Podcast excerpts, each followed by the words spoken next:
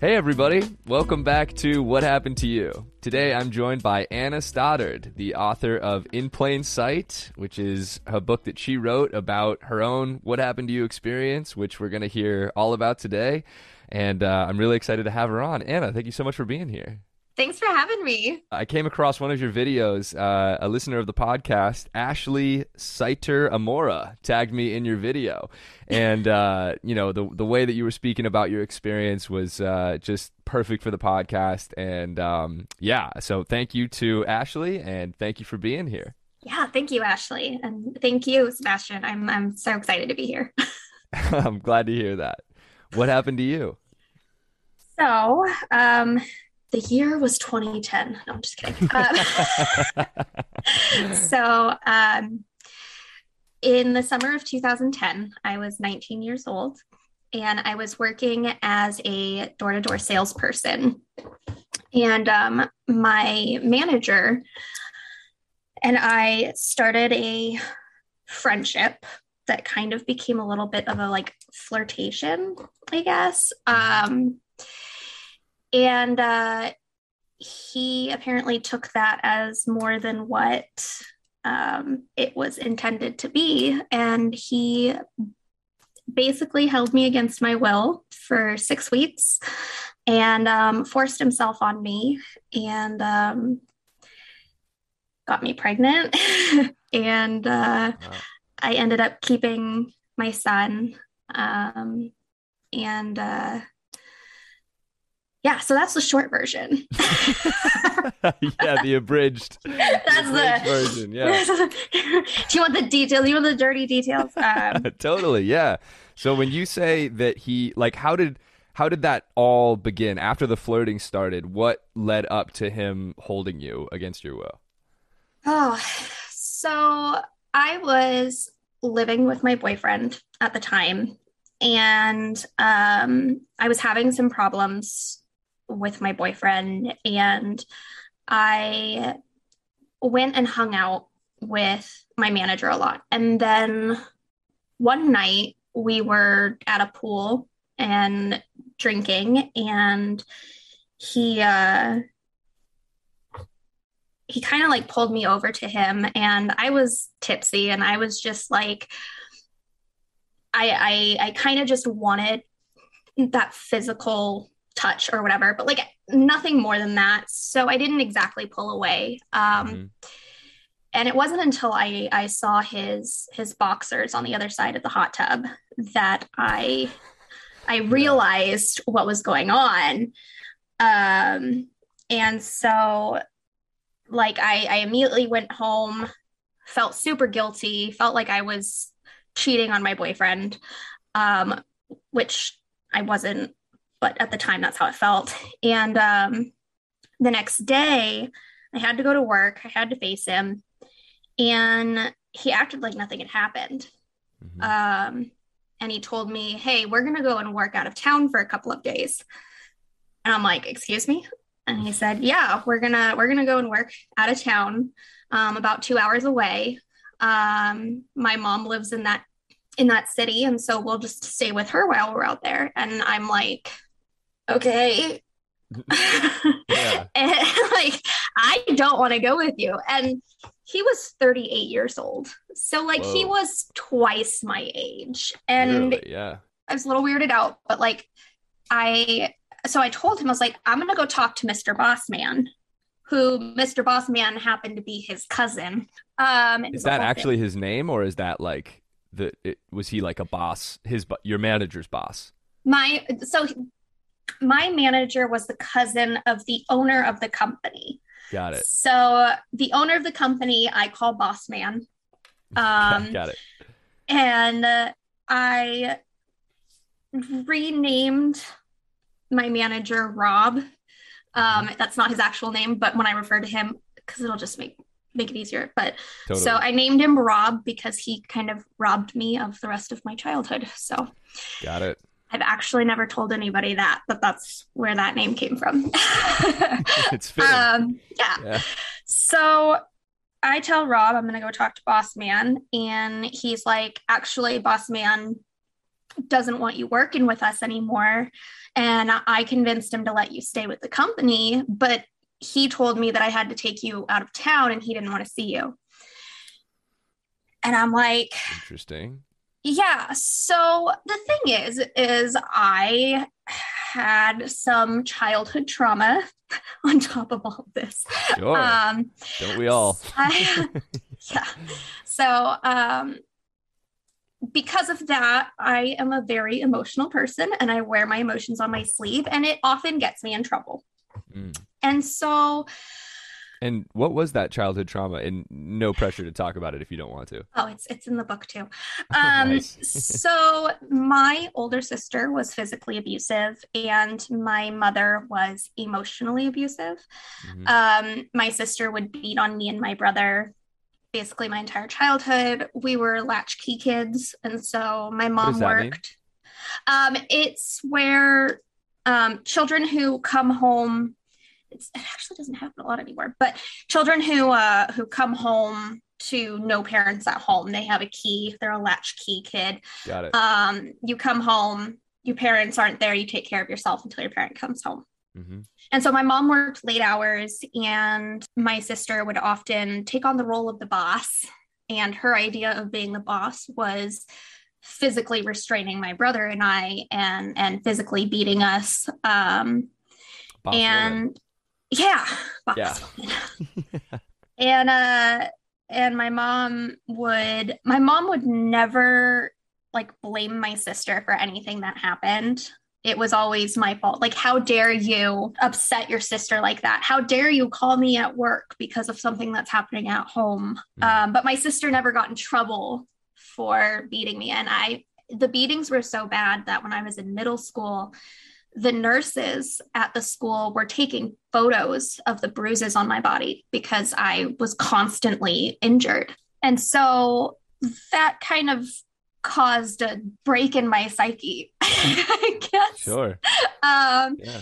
And so I became a fawn, I think is the the thing that they call it, um, yeah.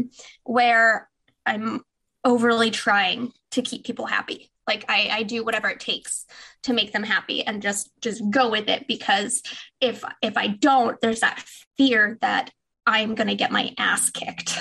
Right there with you. I'm very much a fawn. I don't know what you call a group of fawns, but we are uh we're two of them for sure. Yeah. We'll get back to that. We're gonna have to we're gonna have to figure out what a group of fawn is. It fawn or fawns? Maybe a, a well, it's like a pack of it's deer. So maybe a flock of fawns. I don't know. I, I know it. what you mean. I know exactly what you mean. Love it. Um. So yeah, when Rob told me all of this, it triggered that whole okay, Mr. Boss Man doesn't like me, and I can't get Mr. Boss Man mad at me. Mm-hmm. Um, so I'm just gonna go. And those three days were fine. We worked, we we did what we had to. Rob's family was really sweet, actually. So we get through those three days. I'm like in my car ready to go. And I'm like, all right, let's go back home. Mm-hmm. And um, Rob tells me, oh, you can uh, you can just go straight over to. I think I named him Keith in the book. Keith. Okay, Keith. Keith, who is the other cousin of Rob, who also works for the company of Boss Man. Got it. And I was like, okay, I can drop you off at, at Keith's. No big deal. And he goes, no, no, no, you're coming with.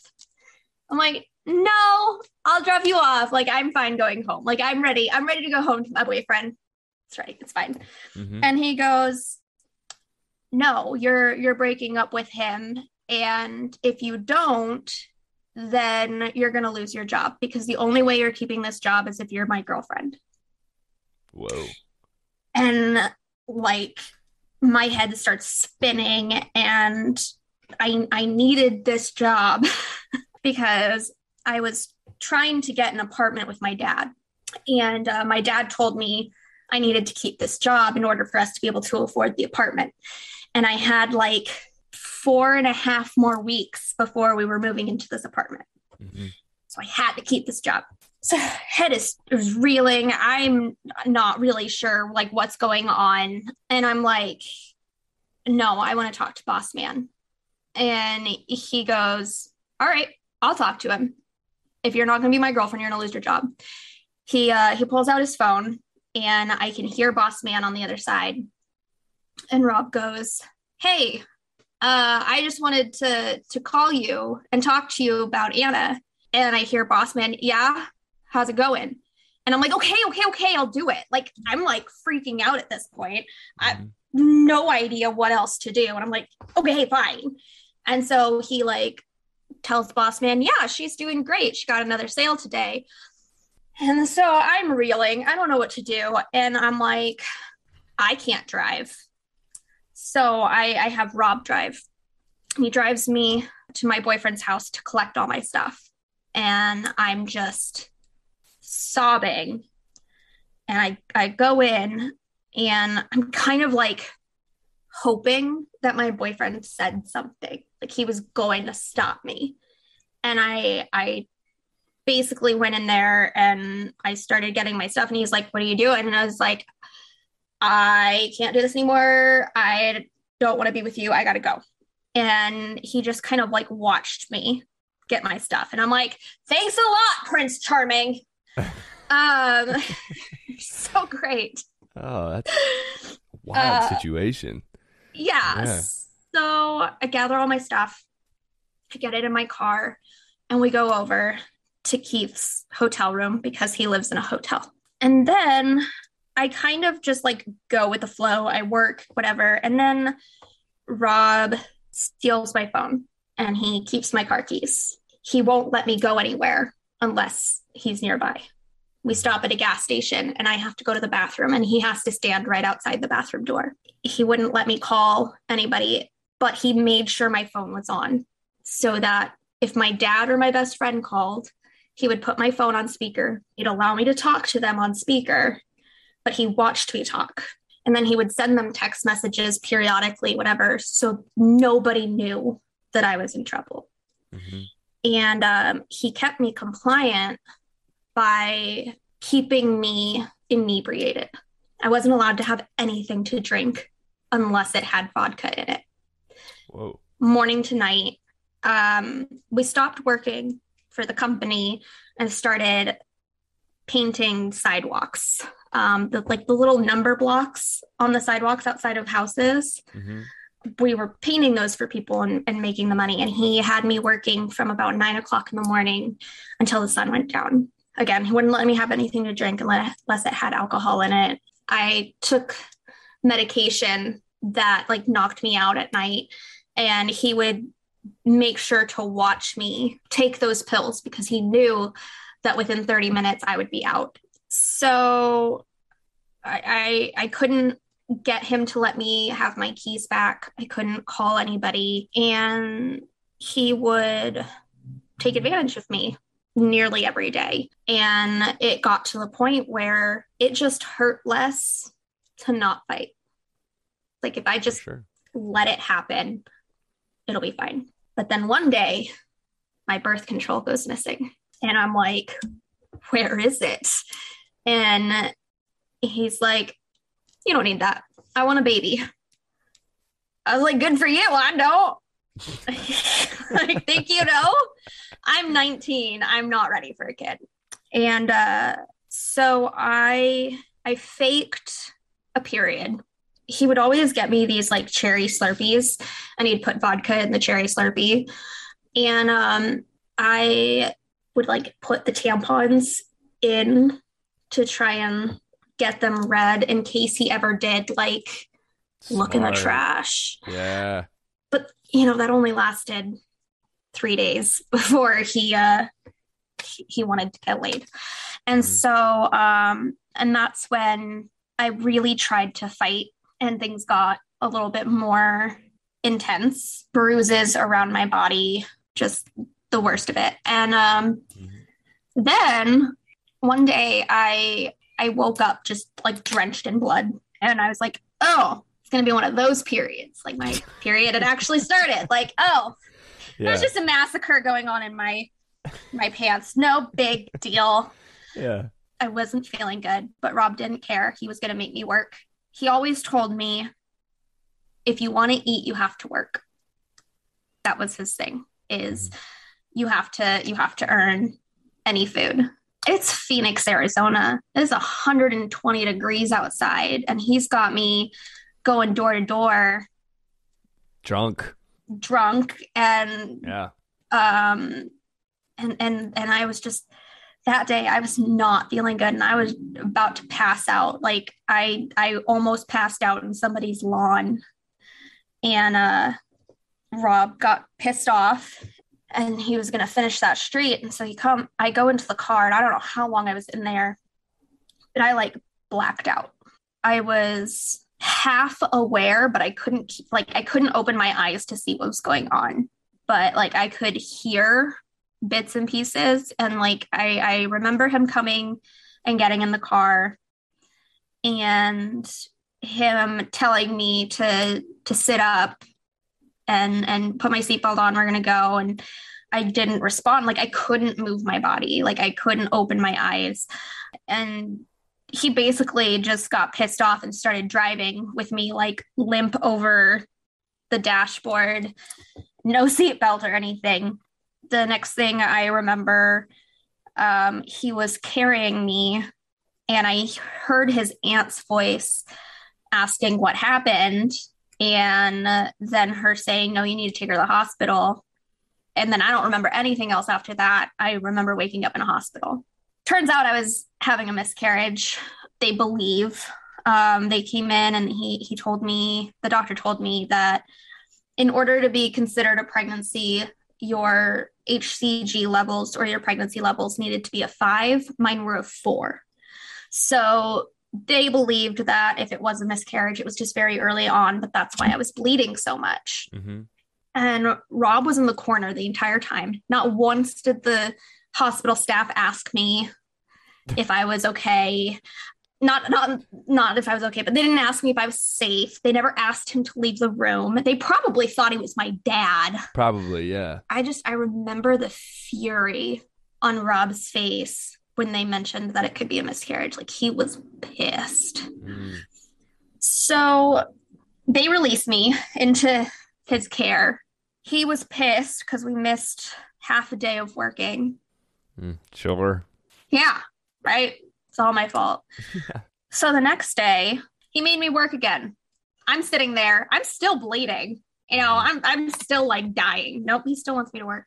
Then, sorry, I'm jumping all over the place. It's no just problem. how things come to me. Absolutely. Um, he had a friend from high school that he hadn't seen in a while, and he was like, "We're gonna go and and and pick up my friend who's like an hour away from us."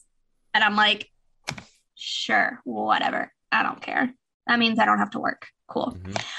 And so I hadn't eaten anything that day. And he got me cherry slurpee and just like filled it with vodka. And I was like, I don't want any. And he goes, You either drink it with the vodka or you don't. And I'm like, Fine, whatever.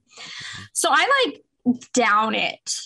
So by the time we get to his friend's house, I'm pretty buzzed his friend gets in the car and Rob tells me, All right, you're going to drive. I was like, What? I can't. I don't feel like dying today. Mm-hmm.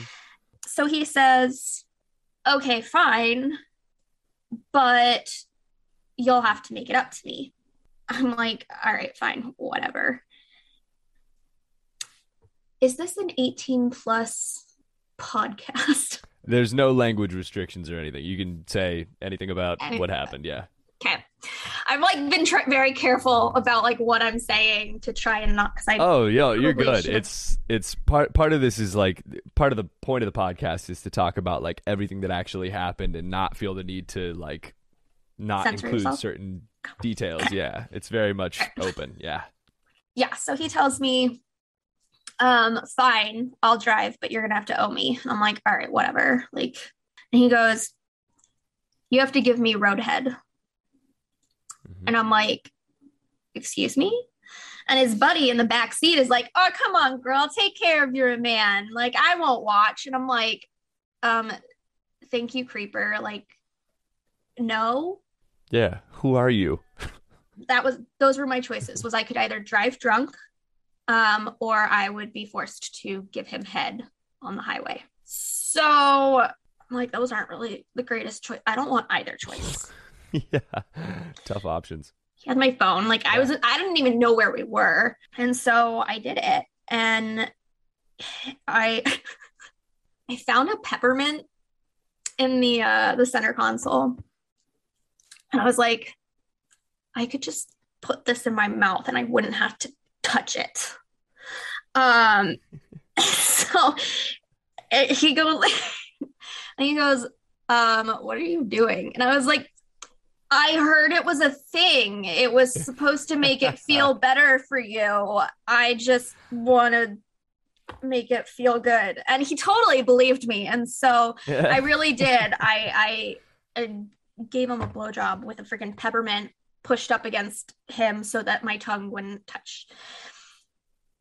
Nice. And then, yeah, it worked. Um, yeah and his buddy is just in the background just laughing his ass off.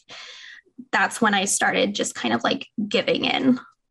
Because the sooner that the sooner that he he got what he wanted the sooner he'd be done the sooner he got over it. And um his friends were creeps. I'm sure yeah. they were yeah. Yeah it's creeps. And like it sounds like a whole operation. Like oh gosh like... yeah. I it wasn't until after i i published my book that like it even like became a possibility that there was something more going on that I wasn't aware of because mm. people started asking me if you were blackout drunk, drugged up, is it possible that any of his friends did something? Mm-hmm. And I'm like, yeah. I mean, I don't know about any of it yeah. if it is like i don't have any recollection. The only the only thing that i remember is the very first time i got drunk with rob it was with him and his cousin, cousin keith. And um, i'm pretty sure they drugged my drink mm-hmm. um, and then they took me back to keith's hotel. And uh, then rob leaves me there with him um, and Keith was very handsy. Like he didn't do anything other than try and like snuggle. And and Rob tried to claim that he's just he's a very friendly guy. yeah. Classic. Just, yeah. Just um little too friendly. To yeah. A little too friendly. But like other than that, I don't I don't have any recollection of any of his friends like touching me, but like it's very possible. Mm-hmm. And like it, it's almost and, and and people have brought up that it was almost like I was being groomed to be sex trafficked. Yeah. Like everything that was happening, if if I hadn't gotten away when I did, very likely would have led to that. So I don't know that for sure, but um yeah. So how did you get to the point where you were able to escape?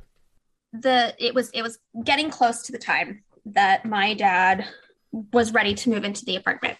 I had decided that enough was enough and I needed to get away from Rob. So Rob had, I don't know how he found this house, but there was just one day we're living at a house that he supposedly rented. I don't know when he had time to talk to somebody about renting this house. I'm pretty sure he was just squatting in a random empty house but mm-hmm. he he brings me there he gives me like a tour of it and he starts talking about how our kids are going to live in this room and this is our room and i'm like no mm-hmm. no like this dude is serious like he he fully wants to impregnate me right now and like that was kind of everything together and i was like you know what no i got to get away from this guy and so i started to uh, kind of like gain his trust by like giving in and pretending like I was in fact his girlfriend. Mm-hmm. I, I started calling him babe and like trying to initiate stuff. Like I was trying to like get him to believe that he had me, mm-hmm. you know, and it worked. because I told him that I had to go help my dad move into his new apartment. And he goes, Okay, fine. Just drop me off at Keith's and you have two hours and then you have to come back.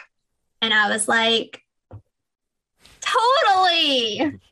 Yeah, yeah, no, I dropped him off and Yeah. I zoomed to my dad's, and he didn't know my dad's new address. He knew my dad's old address, but the apartment he didn't know. And I get to the apartment and I I get inside, I slam the door behind me and I fall to the ground and I just start sobbing.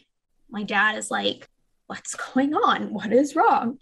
And like I, I sat there and I told him the whole story. So this has been like about f- four weeks, It's about six weeks. six weeks. about six weeks. Mhm. Yeah. Yeah. My dad felt really crappy because he felt like I wouldn't I wouldn't have been in that situation if I didn't feel the need to stay for the job. Mm-hmm. You know, my dad asks if I want to go to the police, what I want to do, and I'm like, I don't. I just I want to I just want to forget it all. I just want to forget it all happened and change my freaking phone number. And uh and so we did. We changed my phone number immediately. I I tried to go back to life as normal. I just wanted to forget it. And I didn't want to think about anything. That's all Uh, all we want in when we get out of those experiences and while it's going on. It's like all I Right. want to do is not think about this anymore. And especially Yes. when you're in an environment like that where it's the only thing that you're experiencing in life. Yeah. But two weeks later, I found out I was pregnant. And this is how long after the miscarriage? Uh, about four weeks, which is why there. So either I just had some major bleeding, Mhm. or um, I was pregnant with twins and I potentially lost one. And they believe Wow. that that's actually what was happening. Was that I was at the time pregnant with twins. I lost one, and that was a miscarriage. But like because of how far along I was, they they believed that, that that's what it was. Got it. So um yeah, I uh, I went to the went to my OBGYN to get back on birth control. And so I like that's what my appointment was. And like they they they have you pee in a cup every time. Mhm. It's not fully prepared for my doctor to walk in looking at her her little Clipboard? clipboard. Let's try that again. was not prepared for my doctor to walk in looking down at her clipboard and she goes well you're pregnant and i'm like that's exactly how i found out i was pregnant well you're pregnant and i just break down sobbing and like she clearly felt bad about breaking it to me that way so i'm like i don't know what to do and um so she gets me to kind of calm down and then like gives me my options and everything and sets me up for an ultrasound and then sends me out to the receptionist. And the receptionist goes do you know what hospital you're wanting to give birth at? What the fuck? Like why? Well, this is not the time. And i just start sobbing again. So then i i i had gone back to work for the company boss man had no idea what what happened said that he had never said any of that stuff and that he would love to have me on the team and Whoa. uh, This Yeah. is after you you're back with your dad now. yes Wow. and so it was going to just be a temporary thing anyway until i found something else but like it was good money and so i was like all right cool my doctor told me that i couldn't keep doing that job because it was too hot outside it was too stressful on my body and because i was a a contracted employee they did not have to accommodate that if they didn't have something else that i could do sorry you're out of luck Mhm. so, you know, I call Boss Man and I try to see if there's anything else that I could do in the company. And he tells me no. And then he goes, Well, are you going to tell Rob? And I was like, No. And he goes, He's going to find out. This is his cousin, this is his family. I knew that if I tried to keep it from him, and he tried to take me to court and I didn't try and like let him know at all, knowing full well that that Rob was the father, that like I could get in some deep shit. So I I called him and blocked my number and everything and I told him just to tell him and he goes, "Oh, well, now we got to get married." Like fuck you. Yeah. Like, what the fuck is wrong with you? And then I'm like freaking out and I just start to drive. And I didn't know where I was going or what I was going to do. I just started driving and I end up on the street of the, the house that, that Rob occupied. And um, I'm just like parked outside. I don't know what I'm going to do. And then I see a car pull into the driveway of the house. And this young girl couldn't have been more than 25 years old gets out of the car and starts bounding towards the front door. And I'm like, oh shit. Like, did he replace me? Like, is she is she his new victim? Like, he's going to hurt her. She needs to get out. I don't know what to do. So I call the police. What am I going to tell them? And then I remembered that he had mentioned that he had nine children um, and didn't Whoa. pay his child support on any of them. And um, I was like, they could get him on being a deadbeat dad. Like, I know where he's at. Come get him. So that's what I did. I called the cops and I was like, hey, so there's this guy. He doesn't pay his child support. I know where he's at. Come and get him. And the cop is like, okay, we'll we'll look into it. Thank you. And I was like, so you're gonna send somebody? And they're like, well, not right now. This isn't an emergency. And I was like, no, you need to you need to send somebody. And the dispatcher was like, is there something else you want to tell me? and I and I just like blurred out. I was like, he raped me. He's got another girl, and I think she's in trouble. You need to send somebody now the dispatcher tells me that I need to go to the police department. I had no intention of filing a police report, mm-hmm. but when I got there, they wanted my statement. They wanted me to tell them everything. And I just, I wanted, I wanted that girl to be safe. And I wanted my baby to be safe. Mm-hmm. So they put me in front of two male cops. It was more of, of an interrogation mm. than taking my statement. I tell them about the hot tub incident, and they're like, oh, well, did you say no? Did he have any reason to believe you didn't want it? And I was like, I didn't say yes. Mm-hmm. And they're like, well, is it really fair to call it rape if he stopped when you when you told him to stop and he he didn't get a no from you?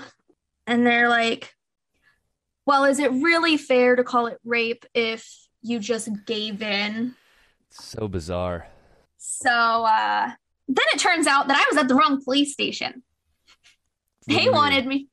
They, I was in the wrong district. So because Rob's house was in one district, but all of the rapes occurred in a separate district, I had to file the report in that district. Got it. They tell me I have to go somewhere else. And I get in my car and I'm like, I don't want to go through this again. Why would you? Right. Like, then I remembered there's this other girl, there's a baby in my belly. I needed to protect everybody, everybody else. Mm-hmm. So I go over to the other police department. This one was better. He actually validated everything I said. But then he had to pass it on to the detective. So then the detective tells me, "Oh well, it's this is kind of just a case of a he said she said." Yeah, same with me. I was like, "Okay," and he goes, "Well, we could try and get him to admit to it doing a a call. Let's call him. Yeah, see if we can get him to admit to it." Didn't prepare me at all didn't tell me how to go about doing this, whatever. He said he was going to write some stuff on the board well, Rob answers the phone and I'm like, I don't know what to freaking say. Yeah.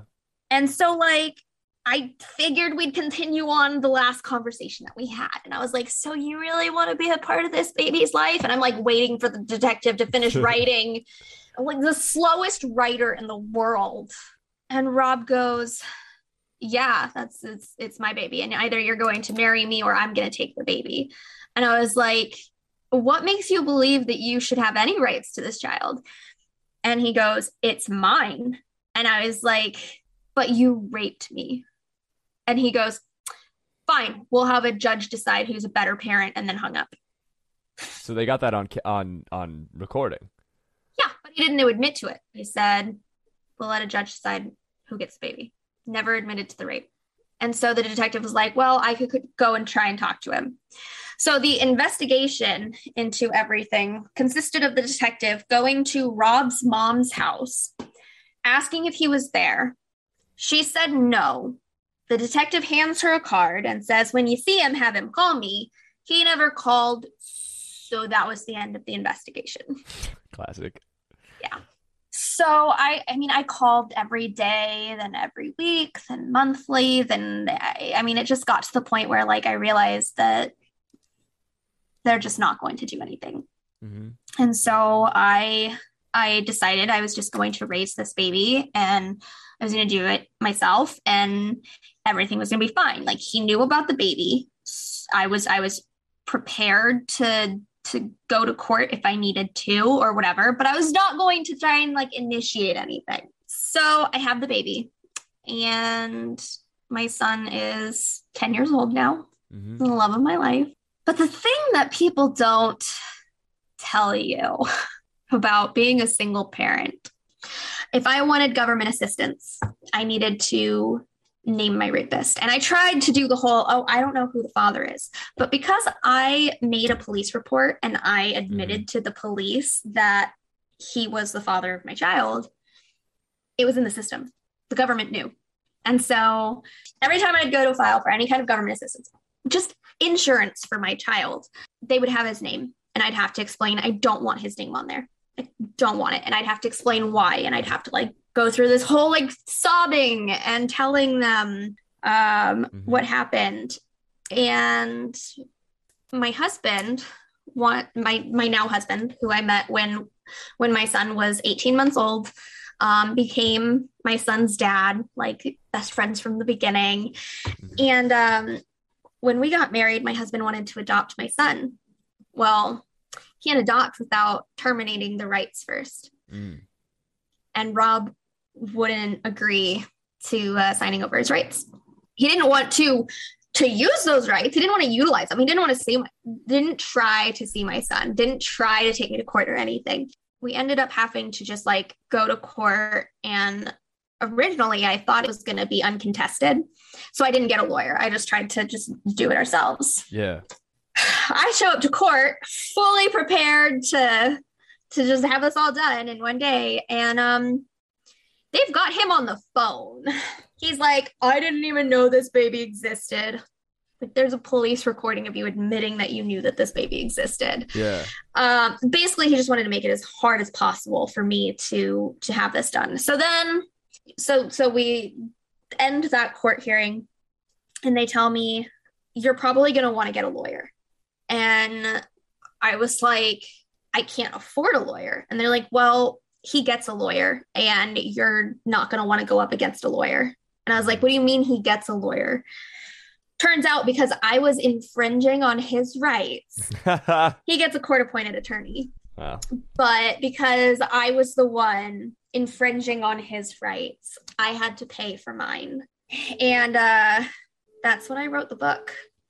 I, well, I started writing the book originally just for me, just to get it all out whatever, I started posting it chapter by chapter on Wattpad and realized that people were actually interested. Like I, I got to number one in nonfiction on Wattpad by chapter eight of my book and realized people are interested in this.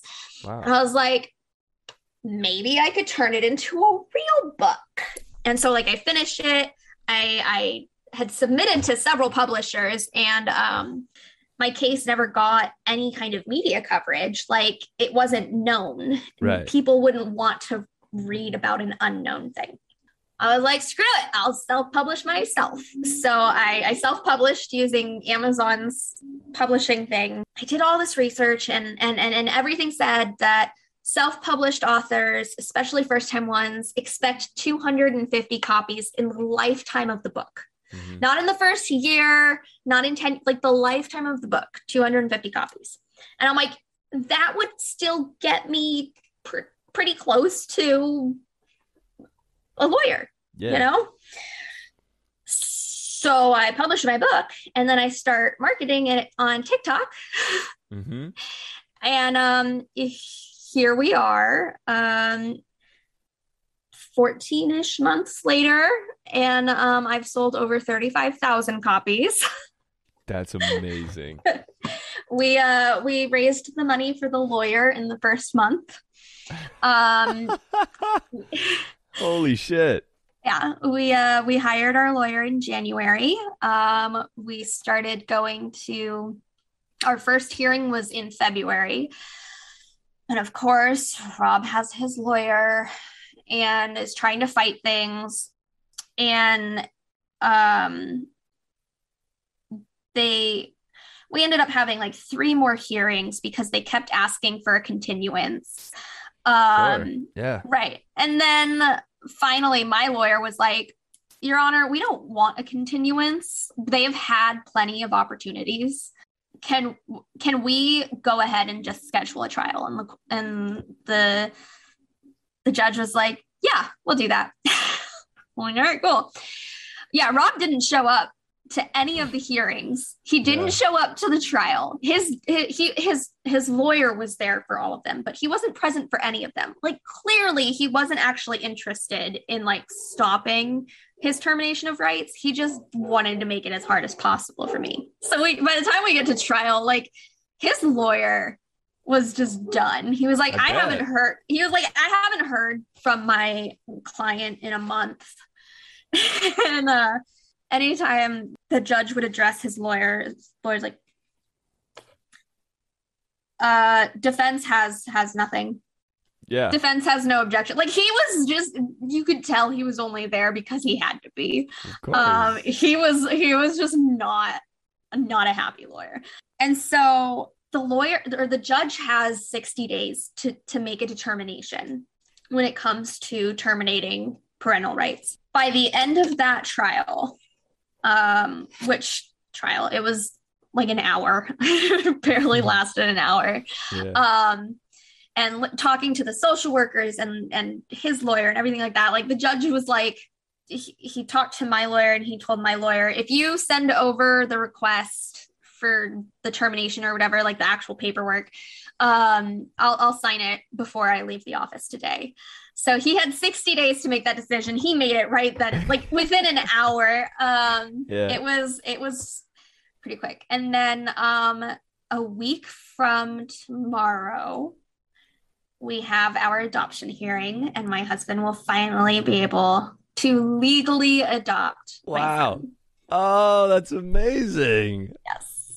Oh wow! And, and, at this point, he's been in your life for or your son's life for what eight years or eight something? years. Yeah, yeah. That's so, incredible. Yeah, and it's so sweet because my son adores my husband, and he asked for the adoption, and we asked Wesley, "Do you want to keep your last name, which is my maiden name, or do you want to be Stoddard?" And uh, he goes, like you and daddy? like, yeah. Do you want to be a Stoddard or do you want to stay with your current last name? And he goes, I want to be a Stoddard. And I'm like, okay, cool. The sweetest moment ever. And so um, as of next week, he will have my husband's middle and last name. What an absolutely lovely. Well, it's not the end of the story, but the current right. the current status of things yes. is, sounds like it couldn't be better. It's really cool to see the the way that you've transformed this into yeah. something that is, you know, not only beneficial for yourself and your family, but thirty five thousand people. Uh, yeah, you know, like that's that's a wild number. Yeah, uh, it is. I it's been a whirlwind and I get emails all the time and messages on Instagram and and TikTok and everything of people thanking me for mm-hmm. telling my story. Um, because when people think of kidnapping, they think of a white van pulling up to you on the side of the street and, and grabbing you, you know, yeah. and then and then tying you down in a basement somewhere. Yeah. Um, but that's not how most kidnappings are. And when people think of of rape, they think that it's only the violent kind, or that if yeah. you gave in, that it's not rape, or like those cops, you know, mm-hmm. they think, oh well, if you just if you just gave in or if you didn't fight hard enough. And so so many people have reached out to me because they felt invalidated. Right. in in their trauma and their experiences. And they were like your book made me realize that that my my trauma is valid. And it's an amazing thing because I, I wrote this book for me to get it out you know? Mm-hmm. and then i published it for me to to help raise money. Yeah. And it and it turned into something so much bigger than that. And it's I'm sure you know what it's like sharing sure. your trauma turns into this. It's an amazing experience for sure. It's a feeling unlike anything else. And I had no idea when I started doing stand up about getting molested. I had no idea that what the response was going to be. To this day, whenever I do the material, it's like people will just tell me strangers will come up to me after shows and be like, "Hey, I got molested too. I got raped." You know, people will just start telling me like this wild stuff that's happened to them, and it's especially on TikTok when you're able to reach crazy amounts of people with this content. The the messages that that I get as well, it's you know, it's it makes it all feel very purposeful and uh, like not worth it, but it feels good to turn it into something. I'm so glad. Yeah. I'm so glad that I went through something so traumatic. No. Yeah. Absolutely. It's it's uh it's a really fulfilling feeling. And um and you're right, you know, molestation's the same way where people assume that it's like it, it's associated with stranger danger yeah. in the same way that white vans are associated with rape. It's like you uh, it's just like a lack of knowledge that like most of the time these things happen with people that know you and oftentimes you're friends with whether it's a somebody that you work with or a family member. These issues are so much bigger than how people normally perceive it. And i think it's a lot of it is just like anti like uh people just don't have the understanding and you know whether they're cops i mean cops of all people should should know what the what the deal is. But um you know people just in, in, everyday life. another story. Yeah for sure. But like every you know people people just don't know any better. And that's like why it's so great that you're able to use your story now to spread the word and like help validate people that felt invalid. Yes. and you know I, I felt the same way when i was going through the experience where it was like you know, this was never painful for me. I never the molestation was it never hurt me. Uh, mm-hmm. it was it was like on the spectrum of molestation. It was like relatively. It, it wasn't harmful physically. You know, I'm like I'm not in pain, so like in my head, that's enough to invalidate it. So yeah. it's like we we have all of these things that we come up with when we're going through these experiences that cause us to think that we shouldn't speak up or that it's not a problem. I mean, part of it's a defense mechanism where it's like if this isn't a problem in my head, then it's not a real problem, and I don't need to worry about people finding out about this. And you know, I'm, I'm sure you experienced many similar feelings. It's uh, the survivor guilt, and everyone who goes through things like this, it's like we all have different versions of it, but the feelings are very similar. And you know, obviously, our experiences are completely different, but like I know how you feel in many ways, like feeling trapped and because you know I, I kept going over to my friend's house for two years i got yeah. molested. And it was like I, I, remember being like well how could i possibly speak up now? Because everyone's going to be like what the, what were you doing for two years? And it's like well i just like my friend a lot. You know like what more do you want from me? I don't know what to do.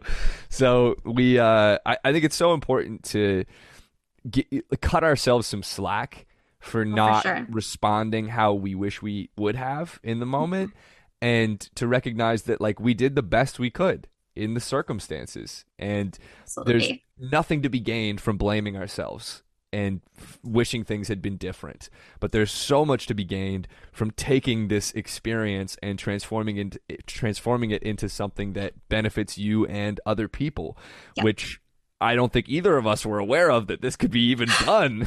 you know, while no.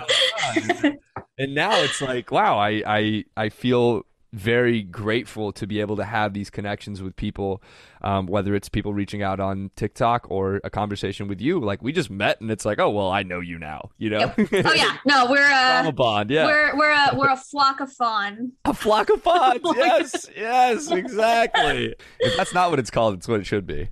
Totally. I'm gonna I'm gonna start a petition on that. We start calling ourselves a flock of fawns. I wanted to ask you, um, what advice would you give to somebody who has been through something similar and is hoping to get to the point that you're at now? Realize and accept that it wasn't your fault and that your trauma is valid and what happened is valid. And don't ever compare your trauma to somebody else's and try and use that as a way to invalidate how you feel. It doesn't matter what you went through or how bad it may seem to to other people or how not bad it happened to you and that is your trauma and that is something that is valid it's so true. Absolutely. it's like we we have a tendency to diminish our own experiences because other people had it worse and or, or what what seems to be worse in our heads. And that makes it feel like well why am i complaining? I don't need to make a big deal about this. Like it almost feels like you're uh burdening other people or like diminishing what other people went through by being like i i had something happen to me too but yeah. they're like you know you you feel bad almost about it when in reality it's like the people that you're worried about in those situations would be so stoked to hear that there are other people that know what they've been through or or can relate on yes. on some level of feeling